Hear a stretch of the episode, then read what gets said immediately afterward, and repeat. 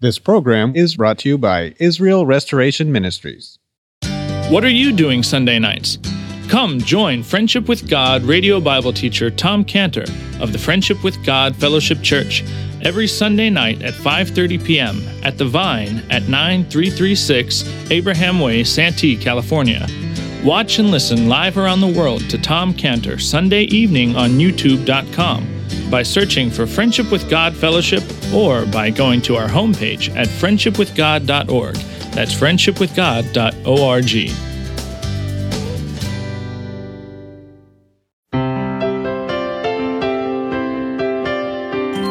Welcome to Friendship with God with our Bible teacher, Tom Cantor. Today's message and previous messages can be listened to or downloaded for free at friendship with god dot org. That's friendship with god dot org. You can also obtain free resources from Tom Cantor and view our online bookstore at friendship with god dot org or call us at eight hundred, two four seven, three oh five one. That's eight hundred, two four seven, three oh five one. Tom Cantor also has a daily devotional verse that comes out each day by email and on Facebook. To receive this small daily devotional verse that Tom Cantor puts out, you can sign up at friendship with god dot org. That's friendship with god dot org. Or find Tom Cantor on Facebook by searching for Tom Cantor and Friendship with God. Now, here's our Bible teacher, Tom Cantor. When the humpback whales will come from Alaska to Bahia Magdalena on the Pacific side, the longest animal migration in the world, from Alaska to a bay on the side of Baja on the Pacific side, every year, without fail, for just one month, the month of February, like clockwork. Those whales meet their appointment time of February to be there. Those half a million white storks meet their appointment time in Israel every March without fail. And like I said, those twenty thousand humpback whales meet their appointment time in the, in the Bay of Magdalena every February without fail. And we plan on it. And God complains that his people do not meet their first appointment time to be saved from their sins. Before their last appointment time that they have no choice, they will meet, which is Hebrews nine twenty-seven. Hebrews nine twenty-seven. It is appointed unto man once to die, and after this the judgment. But there's another appointment time before then, not to be judged, but to be saved. And that's the Second Corinthians six two, the Second Corinthians six two appointment. For he saith, I have heard thee in, an accept, in a time accepted, and in the day of salvation have I helped you. Behold, now is the accepted time. Behold, now is the day of salvation. So only during our very short lifetime, very short lifetime, is there this appointment time, this opportunity to, to be saved. And when life is finished, the appointment is gone. It's too late to be saved. God does not accept to have an appointment with anyone to be saved from their sins after death. And when the Lord Jesus was on earth, it was the time for Israel to come to him and own him as Thomas did in John twenty twenty-eight. John twenty twenty-eight, when Thomas said to him, my Lord and my God. That was their appointed time. That was what he said. You didn't know the time of your visitation. That was their appointment time. And he complains. He says, in Isaiah one three, Isaiah one three, he says, the ox knows his owner, the ass his master's crib, but Israel doesn't know. My people does not consider.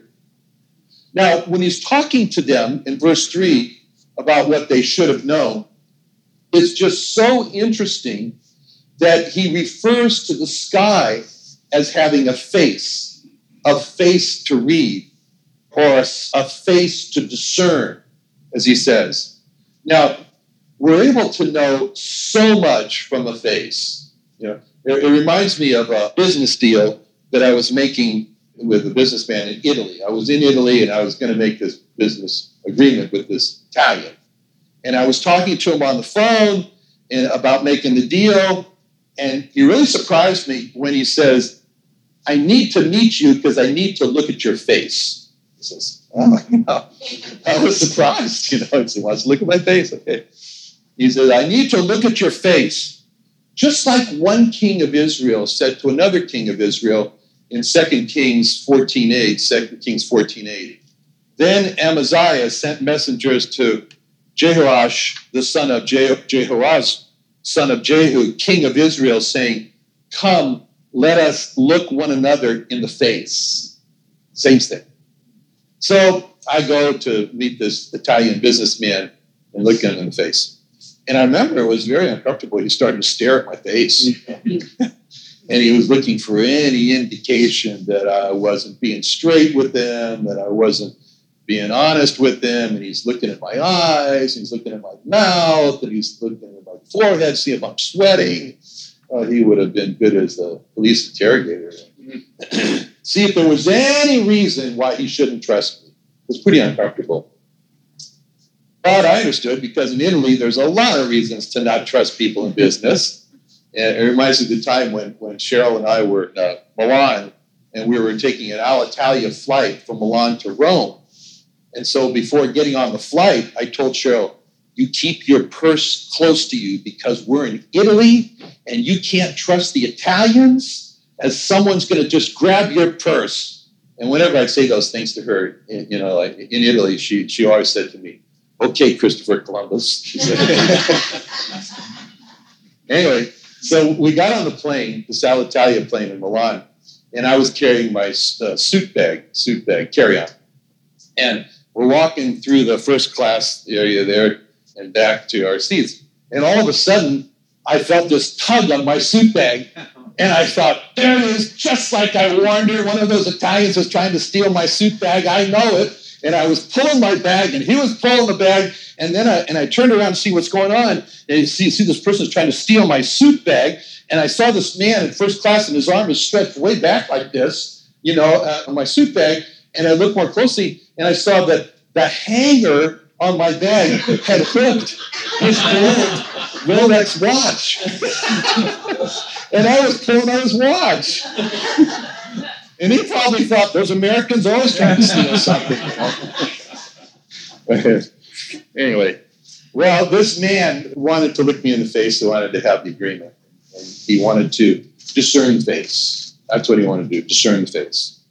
Just as Hagar, Sarah's house, she discerned the face of Sarah, who hated her, because Hagar gave to Abraham what Sarah could not give him, which was a son, Ishmael. And so we read in Genesis sixteen six, Genesis sixteen six, but Abram said unto Sarai, behold, thy maid is in thy hand, do to her as it pleaseth thee. And when Sarai dealt hardly with her, she fled from her face, from her face. Faces tell a lot. The Summer Blitzer's right about that. It's not, when they go into Orthodox Jewish areas, it's not so much the words, it's the faces that really oppose them. So Hagar left because of Sarah's face toward her. And when God came to Hagar in the desert and asked her where she thought she was going, Hagar said it was the face of Sarah that caused her to run away in Genesis sixteen eight, Genesis sixteen eight. And he said, Hagar, Sarah's maid, whence comest thou, and whither wilt thou go? And she said, I flee from the face of my mistress Sarai. And when Jacob was all alone in that momentous night in Genesis thirty-two, that changed everything, you might say for the world, because that was the time when Jacob got the name Israel. And it was all one night, and he was all alone, and he was wrestling with the man all night long. But all Jacob had to do was look into this man's face that wrestled with him, and Jacob knew he was looking at the face of God. He knew that. In Genesis thirty-two twenty, thirty-two thirty, Genesis thirty-two thirty. Jacob called the name of the place Peniel, for I have seen God face to face, and my life was preserved. So Jacob, so impressed with the fact that he saw God in this man's face, that Jacob named the place Peniel, which means face of God. He said, I'm staking out my memorial sign here at Peniel because I just saw God face to face. Just like that Italian businessman said to me, "Let me see your face." And only after he saw my face did he make the deal with me. Just like that Jacob looked into the face of God, and only after he looked into the face of God did he read something in Genesis thirty-two thirty when he said, Genesis thirty-two thirty, when he said, "I have seen God face to face, and my life is preserved." That's what he read. My life is preserved. He read that his life is preserved. The Hebrew word there for preserved is the word natsal, natsal. The best way to get a definition of what a, a word is in the Bible is to look at the other places where it's used. But let the context define the words. Not necessarily Strong's, but let the context define the words. That's all is used in Exodus three seven. Exodus three seven, where God said what he was going to do in delivering Israel. He said in Exodus three seven, "The Lord said, I have surely seen the affliction of my people which are in Egypt. I've heard their cry by reason of their taskmasters, for I know their sorrows, and I am come down to deliver them out of the hand of the Egyptians. I have come down to natsal, out of the hand of the Egyptians." So from that, we understand that this word means to deliver out of the hand of an enemy, to deliver out of a hand of a person who's trying to destroy you. And so he says, Jacob says, "My life is not solved. I've seen God, and in his face, I understand that he's come to deliver me out of the hand of my opponent." Zechariah three two is another place where natsal is used. Zechariah three two. "The Lord said unto Satan, the Lord rebuke thee, O Satan, even the Lord that hath chosen Jerusalem rebuke thee. Is not this a brand plucked out of the fire? Is not this a brand natsal, out of the fire?" So natsal there means to pluck out of the fire, the fire that's going to destroy, and to pluck it out at the last minute. And so Jacob looks into the face of God and he says, "I've been saved at the last minute. You've plucked me out of the fire. You've delivered me out of the hand." And to be able to see the face of God is so vital. It's so vital that the blessing of Aaron in Numbers six twenty-four, Numbers six twenty-four says, "The Lord bless thee," he was to say to Israel. Aaron, the great, the, the, the high priest, was to say to Israel in Numbers six twenty-four, "The Lord bless thee and keep thee, and the Lord make his face to shine upon thee, and be gracious unto thee. The Lord lift up his countenance, his face upon thee, and give thee peace." The blessing is for God to make his face to be open, to be seen, to shine. As a matter of fact, a terrible judgment is when God is so angry with a person that he says, "I'm going to hide my face from that person," as in Deuteronomy thirty-one seventeen. Deuteronomy thirty-one seventeen. "Then my anger shall be kindled against them in that day, and I will forsake them, and I will hide my face from them, and they'll be devoured." God says he does this when a person worships idols. Worships idols, God says, "That's it, I'm hiding my face." Deuteronomy thirty-one eighteen. Deuteronomy thirty-one eighteen. "I will surely hide my face in that day for all the evils which they shall have wrought, in that they have turned unto other gods." Now, of all that knew God, Moses had a special relationship with God. And Moses knew God, and it wasn't just because Moses transcribed God's words, but because Moses and God, it is said, looked at each other face to face. They looked at each other's face. Deuteronomy thirty-four ten. Deuteronomy thirty-four ten. "There arose not a prophet since in Israel like unto Moses, whom the Lord knew face to face." Face to face. It's a great privilege. Great privilege to see God's face. And it's not just for Moses. We're encouraged to see the face of God. First Chronicles sixteen eleven, First Chronicles sixteen eleven. "Seek the Lord and his strength. Seek his face continually." As a matter of fact, seeing the face of God is the road to healing a land. Healing a land in Second Chronicles seven fourteen. Second Chronicles seven fourteen, very familiar verse. If my people, which are called by my name, shall humble themselves and pray and seek my face and turn from their wicked ways, then will I hear from heaven and forgive their sin and heal their land. And so the Bible tells us, so we ask us, well, how do you do that? How do you do that? Where do you see the face of God? How do you see the face of God? The Bible tells us. First, on us. We have to come with what the Bible calls an open face. An open face. Second Corinthians three eighteen. Second Corinthians three eighteen. But we all with open face, beholding as in a glass the glory of the Lord, are changed into the same image from glory to glory, even as by the Spirit of the Lord. An open face means, like I did with that Italian man, to come to meet him, the Italian businessman, and not hug my face.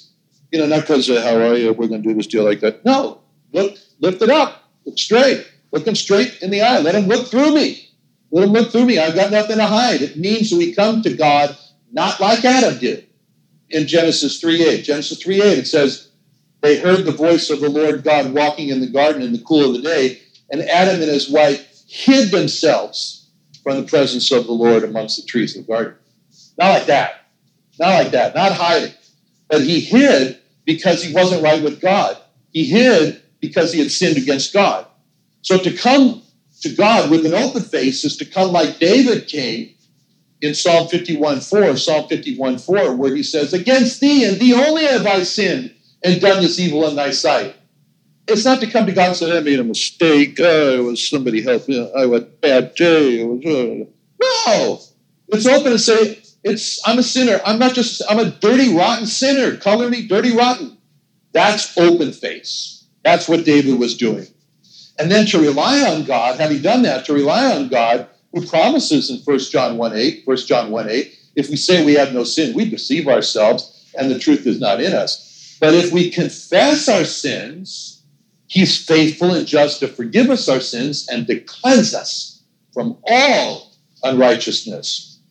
And then with that open face, we look in the scriptures, and then we see the face of Jesus Christ in Second Corinthians four six. Second Corinthians four six.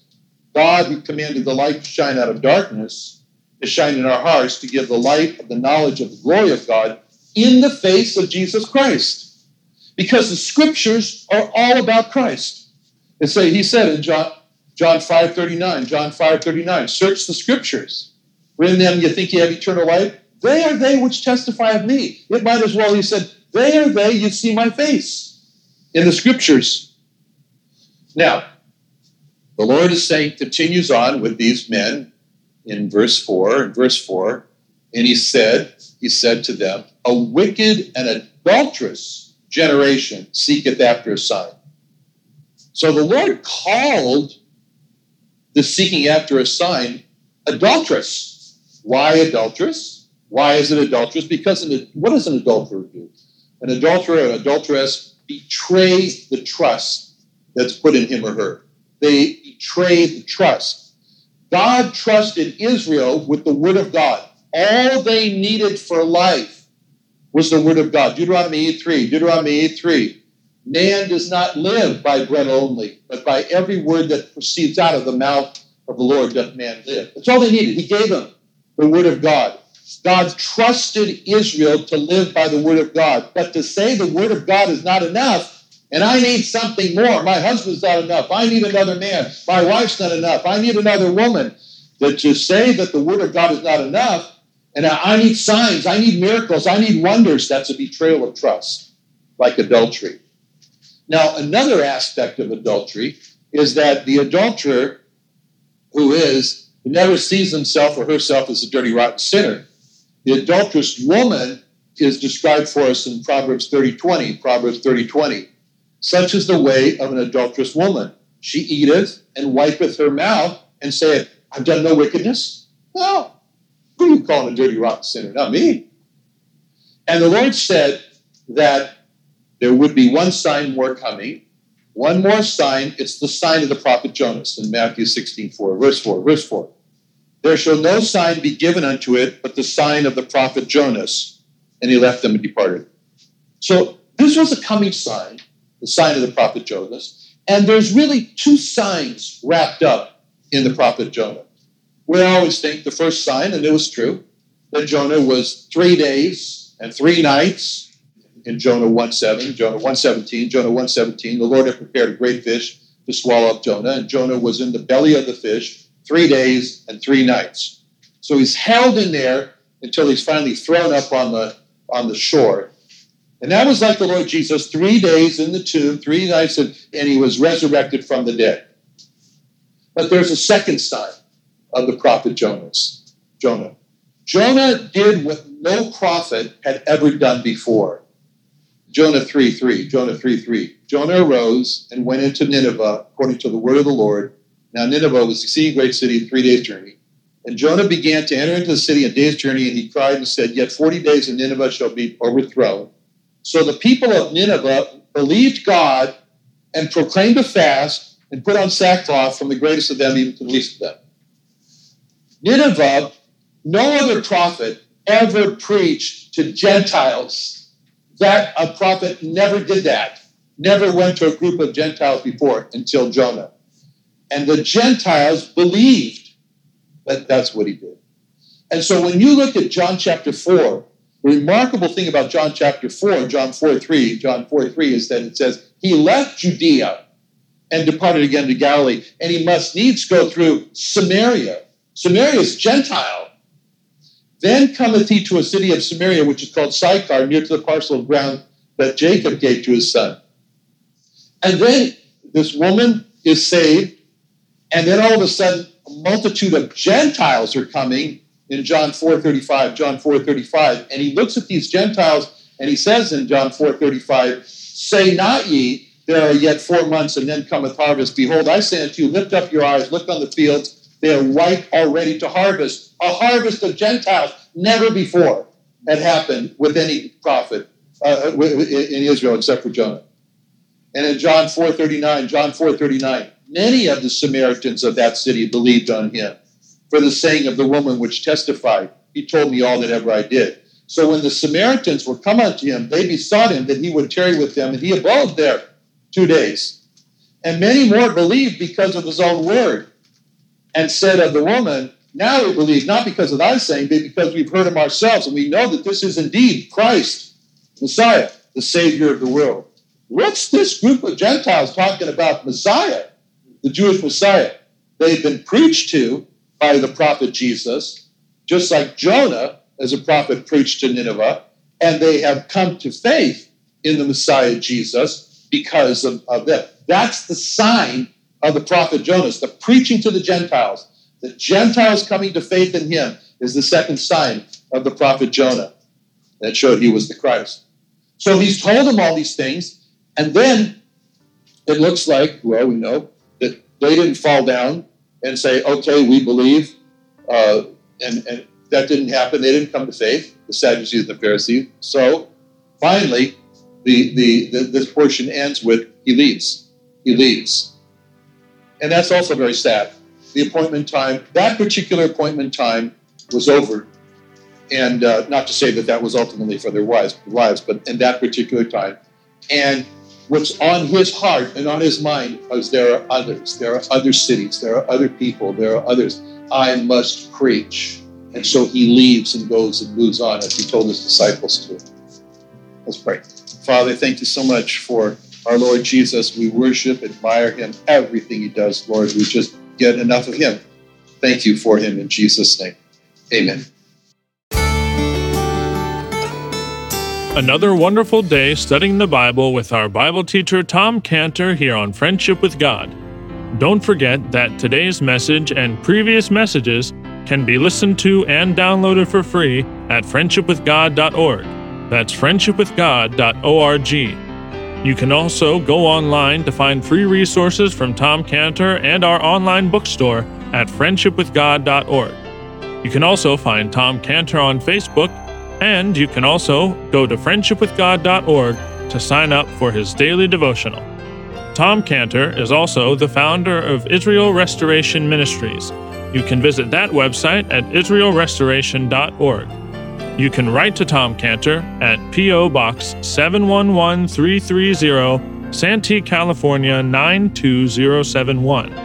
That's P O. Box seven one one three three zero, Santee, California, nine two zero seven one, or email Tom Cantor at tomcantor at friendship with god dot org. That's Tom Cantor at friendship with god dot org.